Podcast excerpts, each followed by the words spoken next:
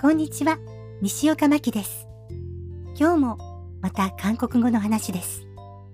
4回目の韓国プチ留学のお話をしたときに、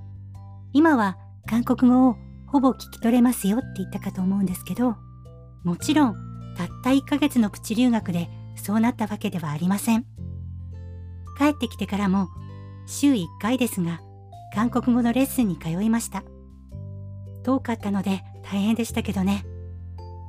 最初の頃は授業が月曜日の夜で9時に終わって家に帰ったら11時半で朝は仕事に行くために5時起きだったのでとっても大変でした。途中からもう月曜日は無理だなと思ったので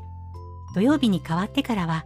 随分楽になりましたけどただ土曜日に何の予定も入れられないっていうのも厳しかったですね。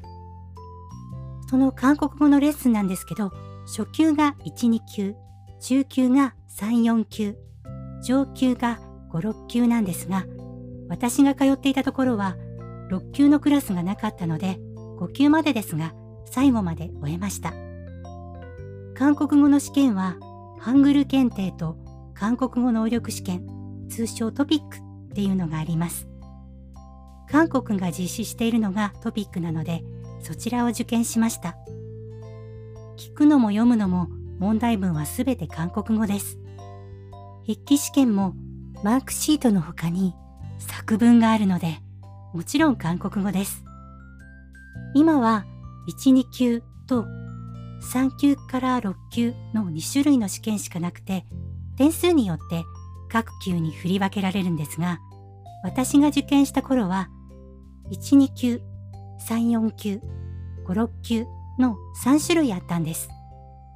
1、2級は簡単で、でも4級あたりから作文がね、あ、作文は初級から1級からあったんですけど、内容が難しくなるんですよ。テーマは当日問題を見るまでわからないんですけど、日本語でも作文苦手なので苦労しました。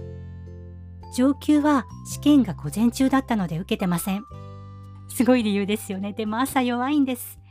仕事はね、仕方ないから5時起きで行ってましたけど、できれば休みの日はそんな早起きしたくなかったので、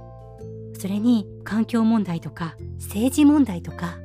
本当にどんどんどんどんテーマが難しくなってくるので、もうそれも無理だなっていうのもあって、受けませんでした。